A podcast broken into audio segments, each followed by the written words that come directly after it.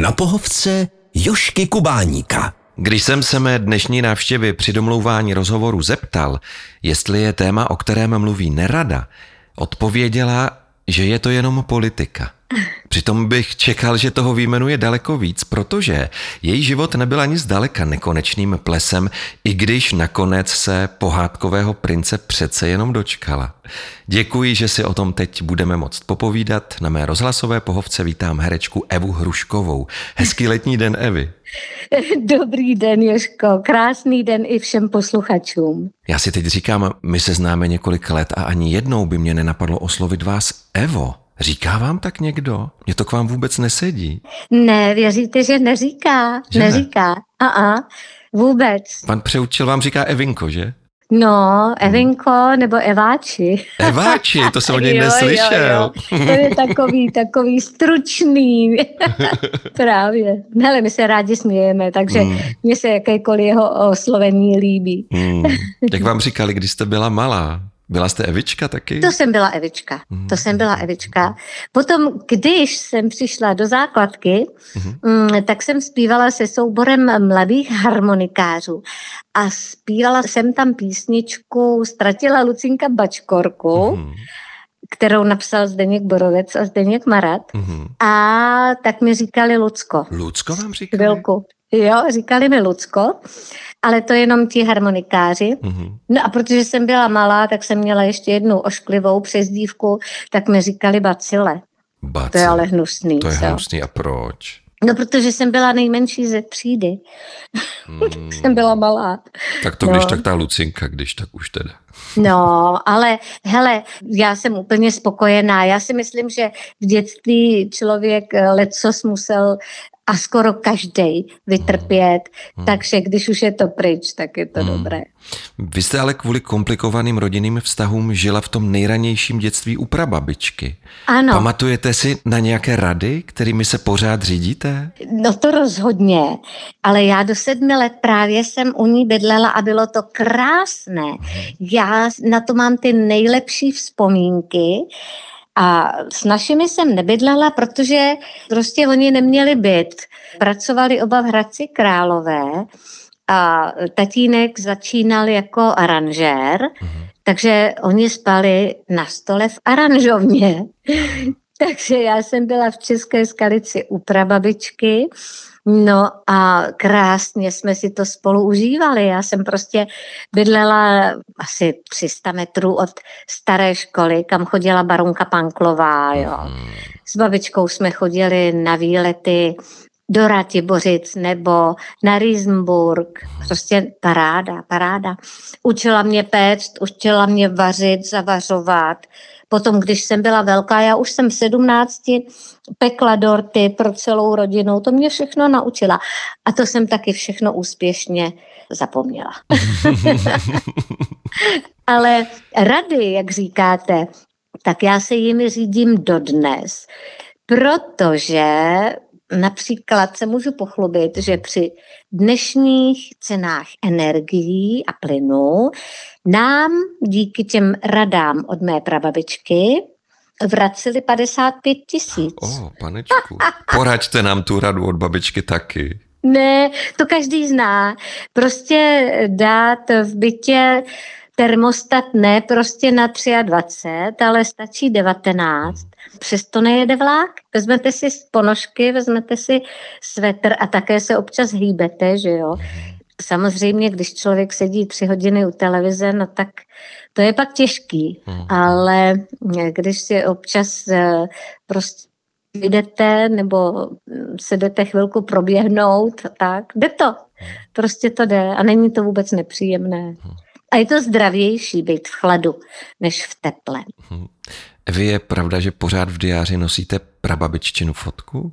Ano, opravdu? Ano, mám ji tam a no ono do těch 7 let to člověk nasává jak houba.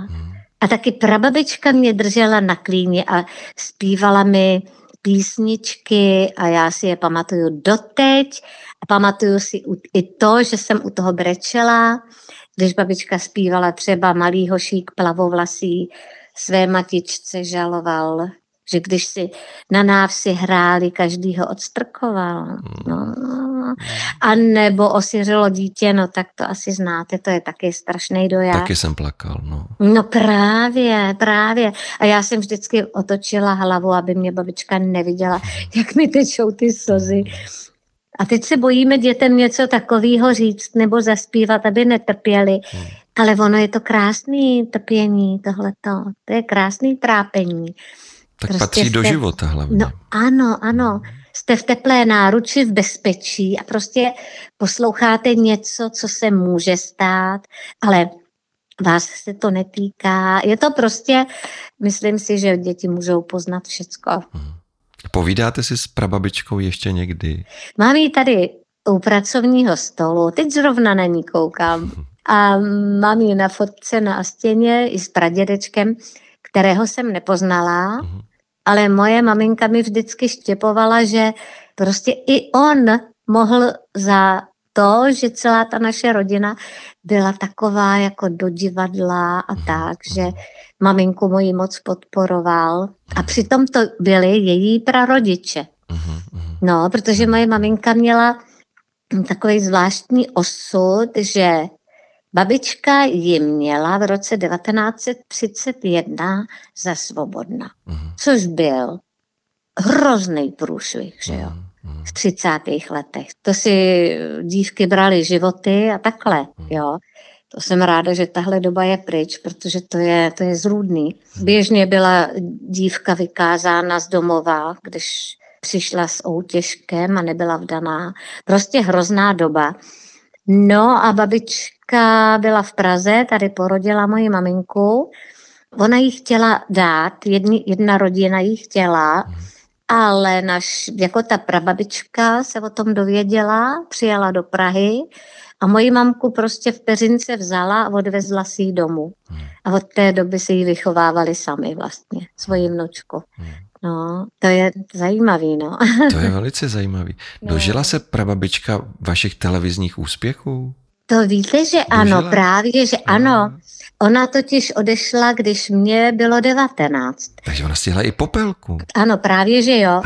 A to byla ona, která mě, že jo, učila zpívat a jako to bylo hrozně hezký, že jako ano, viděla mě v televizi mockrát, ale vůbec tomu nepřikládala nějakou váhu.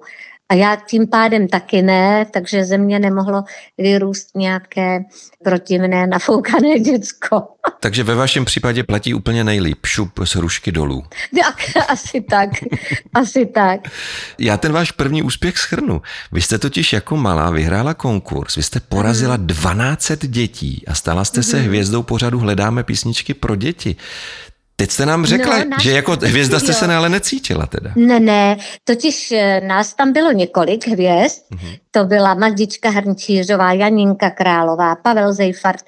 A my jsme spolu každého půl roku natáčeli právě pořád Hledáme písničky pro děti. A vůbec jsme se necítili jako hvězdy. My jsme si to jenom užívali strašně, protože jsme zpívali duety třeba s Valdemarem Matuškou nebo s Václavem Neckářem. Eva Pilarová zpívala s náma, Josef Laufer, no prostě paráda, že jo. Komu se o tom zdálo v dětství? No bylo to pro vás něco velkého? Nebo jste si to jako malá neuvědomovala? Přece Valdemar uvědomovala. Rozhodně, všichni jsme si to uvědomovali a my se s tou partou dětí scházíme doteď. A prostě děkujeme za to někomu, že jsme mohli tyhle ty roky prožít. Protože to byl krásný vstup do života, jo. Jako třeba já říkám, mně se stalo, že jsem byla jako známá v tom úplně nejlepším věku, v 17, 18 letech, protože spousta holek touží být princezna a já jsem byla princezna, ale právě ne ve 30, 40, ale právě v těch 17, 18. A když jsem pak byla na Damu, tak moje spolužačka jedna říkala, já bych chtěla být slavná. A co ty, Evo? A já jsem říkala, já už jsem byla. No a je to takový osvobození. Já už jsem nikdy pak neměla tu ambici prostě být jako v uvozovkách známá, jo, nebo slavná, o tom vůbec nemluvím, ale prostě už jsem tu ambici nikdy neměla, protože se mi to splnilo. Uhum. Ale spolužáci vás museli poznávat, děti. Jo, to jo. Jo. A to bylo v pohodě, nežárlili. Ne, určitě. Potom na Gimplu jsem měla spolužačky bezvadní, to jsme byli bezvadná parta, taková jazyková parta. A scházíme se doteď a já jsem za tyhle ty vztahy z dětství nebo z mládí velice vděčná, protože potom v tom vyšším věku už málo kdy člověk najde takový jako čistý vztah, že snadno se stane, že prostě neprokouknete. A to se člověk nenaučí během života, já myslím, že se to nenaučí nikdy. My už se teď pomalu dostáváme k té zásadní pohádce. To byla právě ta Popelka. Vy jste ji dostala doslova pod stromeček. Řekněte nám, prosím, jak to bylo. To bylo na Vánoce v roce 1968.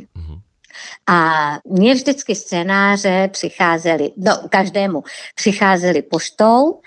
No a tenhle balíček prostě mi rodiče dali pod stromeček. Oni nemohli tušit, co v tom je. A prostě dostala jsem to pod stromeček, takový tlustý scénář, když jsem to potom otevřela. A vy sám, Jožko, víte, že vždycky na druhé straně scénáře je soupis rolí a je podtržená ta, kterou máte hrát vy. A já jsem jela takhle ze zdola. Protože to jsou ty nejmenší role, že? Tak právě, to jsou ty pasačky a třetí děvče ve mlýně a čtvrtá dvorní dáma a tak. No a ono nic, pak už jsem byla u Macichy, tu jsem přeskočila, pak jsem byla u Zlých sester, tam taky nic a byla podtržená Popelka. A tak jsem si řekla, no jo, tak dobře, další princezna, fajn, dobrý.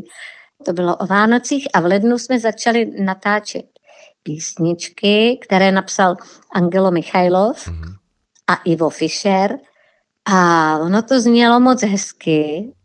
Takže jsme si říkali, no, tak to by mohlo být prima, ale nikoho z nás, myslím, že ani paní režisérku Vlastu Janečkovou, ani scénáristku Jarmilu Turnovskou nenapadlo, že ta písnička by mohla být známá i po 50 letech.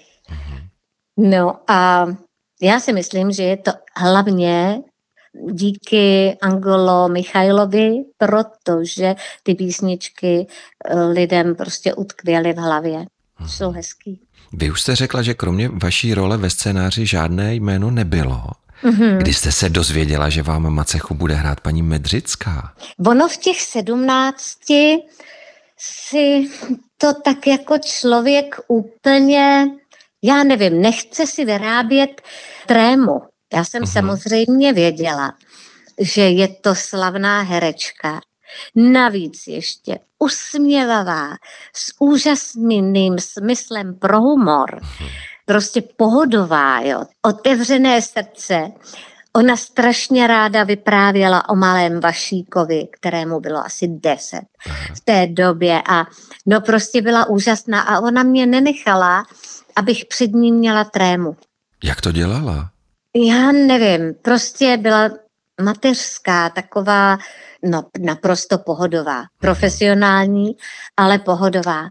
Navíc to samé, stejný byl Ladislav Pešek, bezvadná byla děvčata Důženka Merunková a Dana Hlaváčová, které hrály ty Zlé sestry a my jsme si povídali a ty mě fakt vzali mezi sebe. A zbavili mě prostě takového ostychu, protože věděli, že já jsem takový jako střívko, jo. Já jsem neměla damu, že jo, já jsem studovala Gimpl a dala si se mnou práci Vlasta Janečková a jako děvčata mi pomáhala prostě, abych neměla jako strach z nich nebo z nikoho dalšího. Byla s nima legrace. Vy hrála jste si jako malá na princeznu? Víte, proč se ptám? Protože vy jste prý neuměla chodit v dlouhých šatech. Paní režisérka Janečková byla hodně přísná, že jo? Ano, ano. Ona nás, holky, které jsme zpívali v těch Hledáme písničky pro děti, ona nás vlastně dovychovávala, jo. Protože naše generace děvčat, no, co my jsme nosili do školy, ježišmarja, tesilový kalhoty, jo. A doma pletený svetr, prostě to byla 60. léta, když jsem chodila do základky. Takže Bůh ví, jaké modely jako jsme nenosili.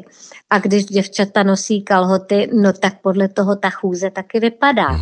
No, takže kolikrát se stalo, že jsme seděli, natáčeli jsme třeba ty písničky pro děti. Bylo nám 13, 14, povídali jsme si s holkama a ona šla kolem nás a řekla, holky, kolena k sobě. No prostě jsme tam seděli jak selky, že jo? No, holky, kolena k sobě. To bylo úžasný, to byla škola, no. A v Popelce hrála i další velká hvězda, Jan Tříska, ale vy jste se u natáčení vůbec nepotkali. Ne, kdy k tomu došlo poprvé, hodně pozdě. Jo, to jsme se potkali až v roce 1996, kdy jsme vydávali CDčko s písničkami z Popelky, ale muselo se přetočit, protože ten pás z televize byl nekvalitní.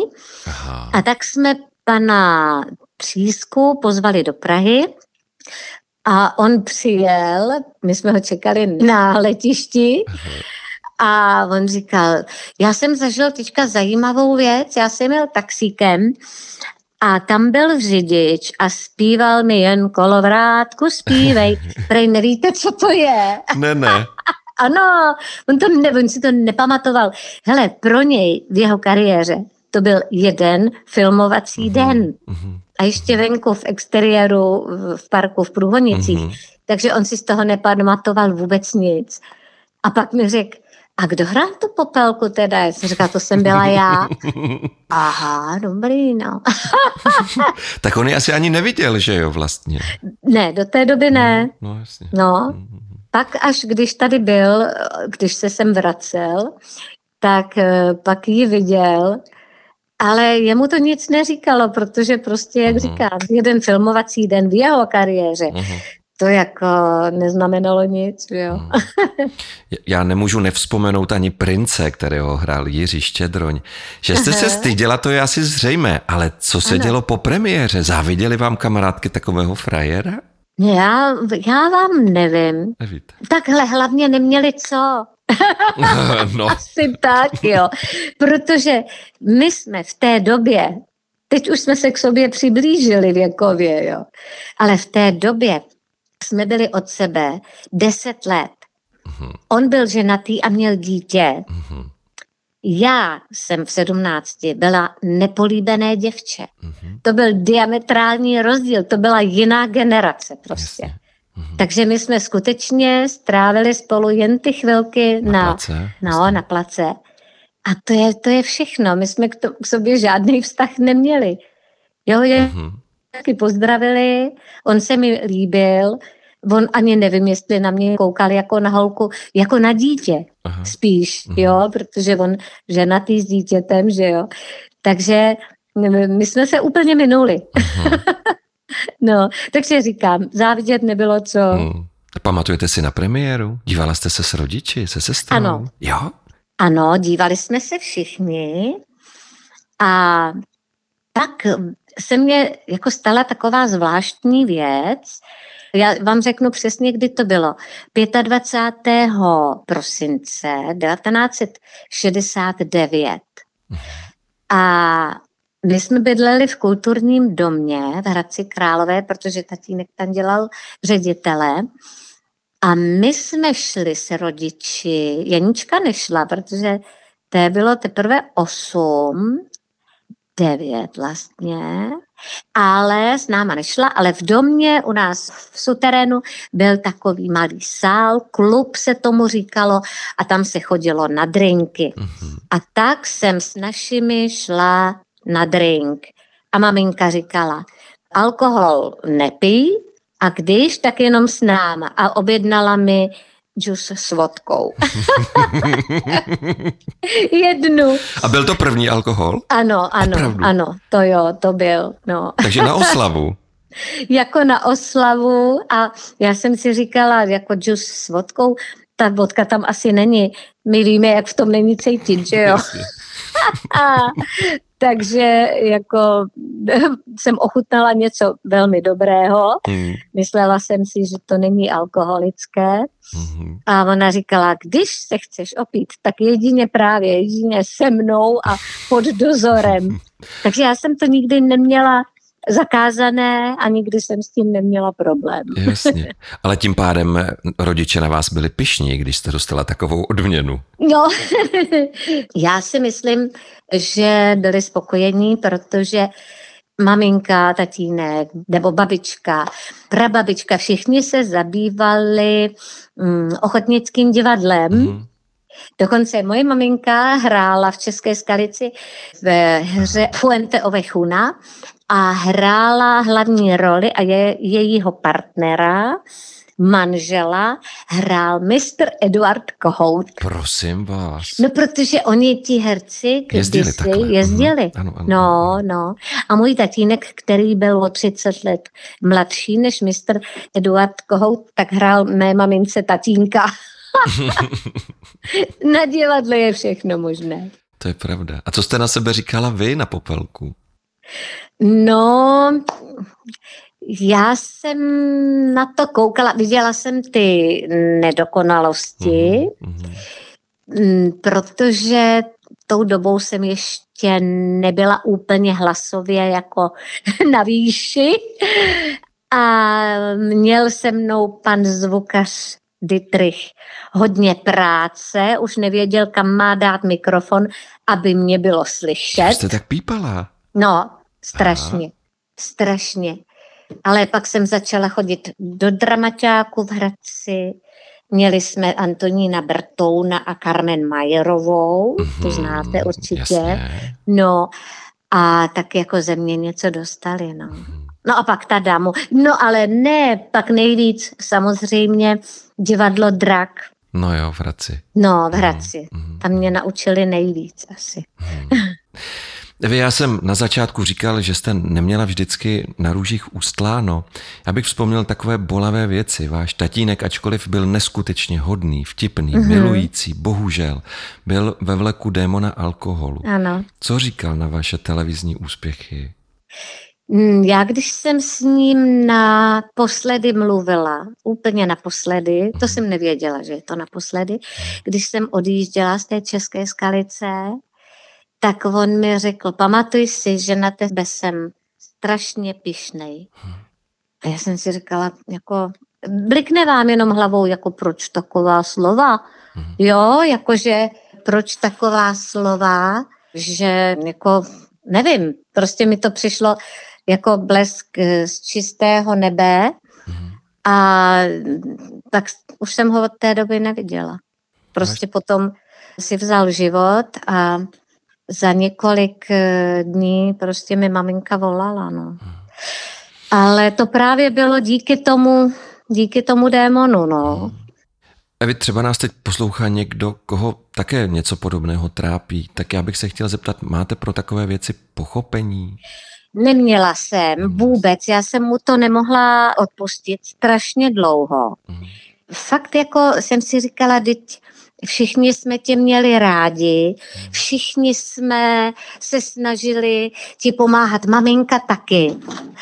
A on jí měl taky rád, nás taky samozřejmě, vnuky, všechno. Ale prostě, když se rozhodne ten člověk, tak v tom alkoholu je to špatný, že oni to asi vzdají. On prostě říkal, že to léčení, že prostě by na to neměl, že by to nevzdal. No. Teda, že by to vzdal, že by to nešlo. Ale je zajímavý, že když jsem potom mluvila o tom s panem Vlastimilem Brodským, tak jsem mu právě vyprávěla, jako co tatínek a tak.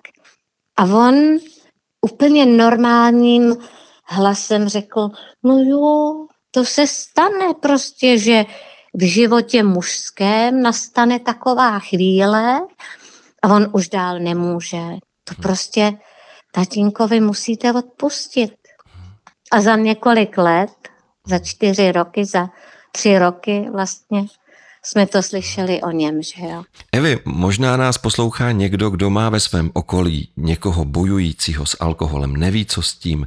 Měla byste pro něj po všech těch vašich zkušenostech radu? Já si myslím, že by se ani jeden z nich, ani ten bojující, ani ten, který žije s ním, by se neměli bát poprosit o radu, protože ten alkoholismus je nemoc. To už se teď ví. A je to těžká nemoc a těžká léčba. A já si myslím, a vždycky strašně já sám, když se dozvím, že se někdo vyléčil z alkoholismu. Protože ono těch závislostí je víc, samozřejmě, ale z jakékoliv závislosti, když se člověk dostane, tak je to obrovské vítězství. Ale ten alkoholismus, si myslím, že na konci, to mi řekla jednou, kdysi dávno, před 35 lety, jedna taková terapeutka říkala, alkoholismus má jenom 3 špatné konce. A to, že onemocní ten člověk, že to víme, různé ty cirhózy a tak. Za druhé, úraz, to je taky jasné, a sebevražda. A z toho je jenom jeden dobrý konec a to je ten prostě abstinovat. No, takže 3 špatné konce. Jeden horší než druhý. No. Vy jste vlastně zažila i ten druhý, že jo? Přesně tak, přesně tak, no, protože můj tatínek mých kluků, ten zase prožil ten úraz, no. A také 3 měsíce byl v nemocnici a prostě krvácení do mozku a to je špatný, no. Evi, vy jste vystudovala loutkoherectví a několikrát jste v rozhovorech mluvila o tom, že za loutky se můžete schovat, že to je vaše, jak jste sama řekla, alibi. Je loutka, kterou byste popsala svůj život, která by pro vás mohla mít až terapeutický účinek? To jsou vlastně všechny, které mám, protože my máme nádherné loutky od Jaroslava Doležala a to jsou v podstatě dřevěné sochy. Ale on je má technologicky tak šikovně udělané, že já s ním můžu zahrát všechno. Vlastně, kdyby ta loutka vypadala, teďka zrovna na několik loutek koukám, to jsou k naší nové pohádce, kterou vám pak představím. Takže kdyby to byla nějaká dlouhonohá hubená loutka, tak s ní můžu udělat i labutí jezero, jo? Nebo kočky třeba, kec. Všechno se dá udělat. Právě, že když ta loutka je dobře voděná, tak prostě zahraje to tež, co člověk. A možná si jednou vzpomenete, jestli jste nebyl na předávání Tálie, nebo jste se nekoukal na přenos, když Tálii dostávala Helena Štáchová a přivedla tam s sebou Spejbla a Hurvínka. A právě, že Spejbl i Hurvínek mají výborné vodiče, celý život ho vodil Boja Šulc, toho Hurvínka, ten byl geniální, ale teďka to předal dál. A celé to Národní divadlo se koukalo na Hurvínka. Nekoukalo se ani na moderátora, ani na ostatní oceněné, ne. Koukalo se na Hurvínka, protože když se hýbe dobře teda, když se hýbe loutka, tak z ní nesundáte oči. Jaká loutka by nejlépe vyjadřovala? Jaké období prožíváte teď? Já bych myslela takovou nějakou starší princeznu, jo, nebo královnu, ale to zrovna nemám, ale teď koukám na princeznu, která má zástěrku, má sice korunku, ale má i zástěrku. Pracovitá princezna. Tak, to máme právě pohádku, novou pohádku od Jiřího Žáčka, Kašpárek v pekle. A tam se chystají právě tyhle ty loutky. A máme konečně po dlouhých desetiletích loutku kašpárka, takže už i my máme kašpárka. Teďka na něj koukám. A my ho i slyšíme v rozhlase kašpárka. No. A proč až po dlouhých desetiletích? No já nevím, neměli jsme žádnou pohádku, protože my v divadle hrajeme pověsti české a druhý díl pověsti a řecké báje. Tam se kašpárek nikam nehodil. Tak no, máme šípkovou růženu a čerta a káču. Hele, jak já vám to říkám technicky, jo, šípkovou růženu. To je jako když si se Zdendou, se synem říkáme, co hrajeme zítra, růženu, jo. Takže, to známe v divadle. No právě. No a tak jako nikam kašpárek nešel a takže najednou jsme koukali, Jiří Žáček, tady kašpárek, tak jsem ho šla poprosit a jemu se kašpárek taky líbil, protože pan výtvarník ho udělal takovýho jako kluka, ne jako skřeta, jak se dřív dělal. Ano. No, takže máme hezkýho kašpárka, doufám, že se to naučíme teď přes léto a na podzim začneme jezdit s novou pohádkou. My jich jinak máme asi 10, jo, ale prostě potřebujeme další. Vy hrajete hodně pro školy, je to tak? Taky pro školy, protože oni... Co výchovní ty pohádky, přesně tak. No, vlastně budeme příští březen, budeme i v Uherském Hradišti, ne v Dubnu. Aha. Tak to se potkáme. V kulturním domě. No, je, právě. To je dobrá zpráva. No, a to je velký kulturák u vás. Velký. No. A my jsme 2 na tom jevišti, proto máme ty loutky, aby nás bylo víc. Evi, já bych se rád zastavil i u vašeho vztahu s panem Přeučilem.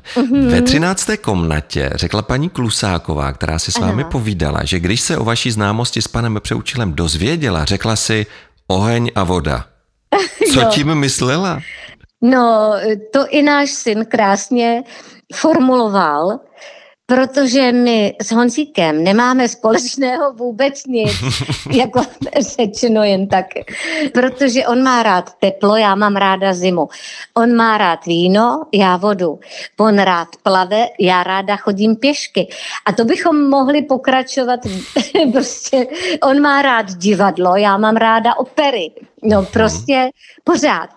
Takže proto, když vystupujeme s pořadem Zloun a Popelka na jednom jevišti, tak náš syn říká právě na úvod, víte, ale nenechte se mýlit. Já vám musím prozradit teprve, kdo ten Zloun a kdo ta Popelka u nás je. No, tak asi takhle. Vy jste se s panem Přeučilem potkávala na chodbě, protože se Štěpánkou Haničincovou žili na stejném patře jako vy. Ano. Ale vy jste spolu moc rozhovorů nevedli. Ne vůbec. To se stalo, já nevím, my jsme 11 let bydleli ve stejném patře a za celou dobu jsme asi 4krát za těch 10 let jeli spolu výtahem. A to, když jsme si řekli dobrý den, máte hodně práce, se mě zeptal Honzík, já jsem řekla mám a už jsme byli dole. Jo, kdybychom jeli dál, tak už nemáme o čem mluvit. A měla jste k němu respekt, nebo jaký byl ten váš vztah? Obrovský respekt. To jako se Štěpánkou jsme se znali vlastně od mýho dětství. Tykali jsme si a to byla prostě, ne kamarádka, jo, to bych si nedovolila, ale prostě to byla laskavá sousedka. Měla jsem k ní velikou úctu, ale nebála jsem se jí, jo. Když to Honzík byl takovej, no prostě, jako jeho chování, bych řekla, vyžaduje respekt. No, a přitom takže, je to tak hodný člověk. Ano, to je jeden z nejhodnějších lidí, jaké znám. No, a směje se nejvíc ze všech, co znám. Taky. I sobě, i prostě čemukoliv, všechno je v pohodě. A to je krásný a ono je to i nakažlivý. Takže jsem ráda, že to takhle je. No. Po odchodu Štěpánky Haničincové právě přišel vztah s panem Přeučilem. Mm-hmm. Je u vás vůbec někdo onou pověstnou hlavou a někdo tím krkem, který ji otáčí? Nebo tyhle hry už máte za sebou? Ne, já si myslím, že všechno je, Honzík vždycky říká, otázka domluvy, ale my tak jako už předpokládáme, co ten druhý chce, co ne. Mm-hmm.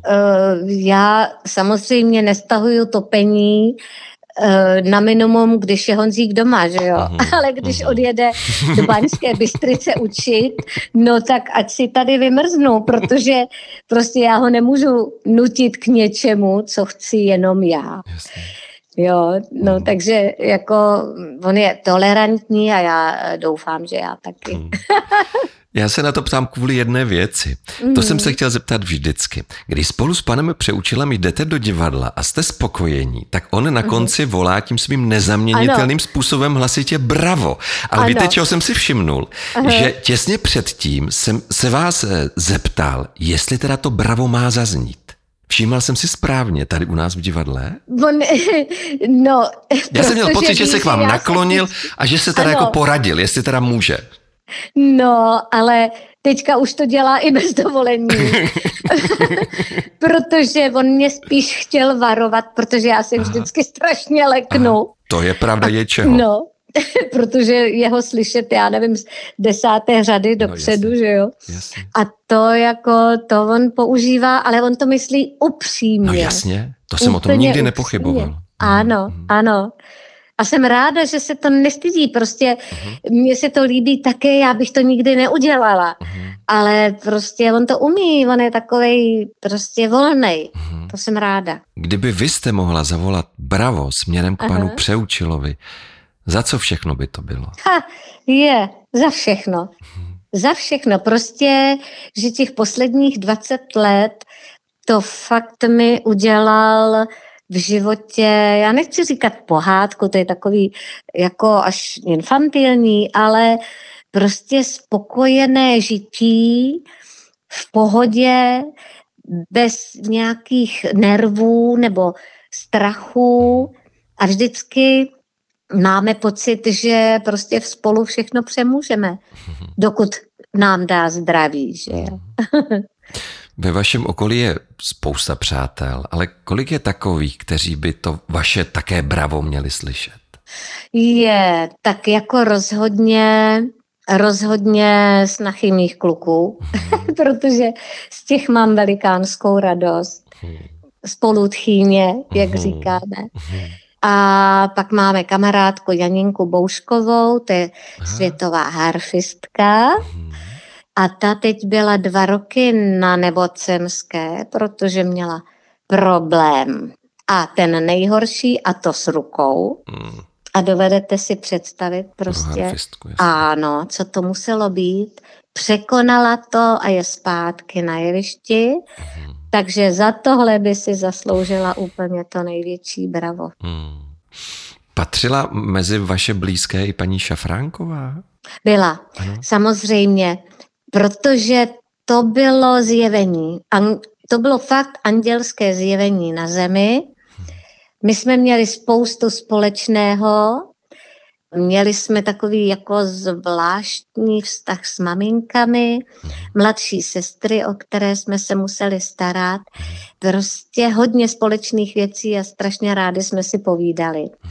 Jako ač nevypadala, byla taková krásná, křehká, tak se hrozně ráda smála a to bylo fakt jako pro mě, to byl před těma 2 roky strašný šok, protože ona, Libuška odešla ve stejném týdnu jako moje maminka a to byl měsíc, to byl červen 2021 a to byl teda černý měsíc na hodně dlouho. Teď na ní koukám a já si říkám, to člověk, jako tohle, to jsou věci, které nepřebolí. Ale to nepřebolí ani ta Libuška. To je právě ono. Povídali jste si spolu třeba i o Popelkách? Povídali. No, ale víte co, jsme si říkali, to není vůbec žádná konkurence, každá má své diváky, spousta jich má rád obě a ona hlavně byla skvělá filmová herečka i divadelní. A já jsem úplně jiná. My jsme se ani nebrali jako, ani v nejmenším, jako nějakou konkurenci. Prostě byl to fakt anděl, no. Anděl. A neměla už paní Šafránková toho povídání o třech oříšcích nad hlavu trošku? Já nevím. My jsme jako si vyměnili pár slov o tom, ale do rozhovoru nevím, jak to bylo. Nevím. A nevadí vám, že se každý, včetně teda mě, na Popelku ptá? Ne, vůbec ne. Vždyť já jim musím být za hodně vděčná, že jo? Jako vůbec ne.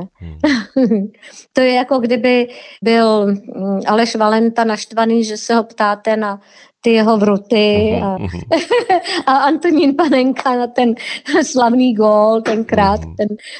Takže ne, to vůbec ne.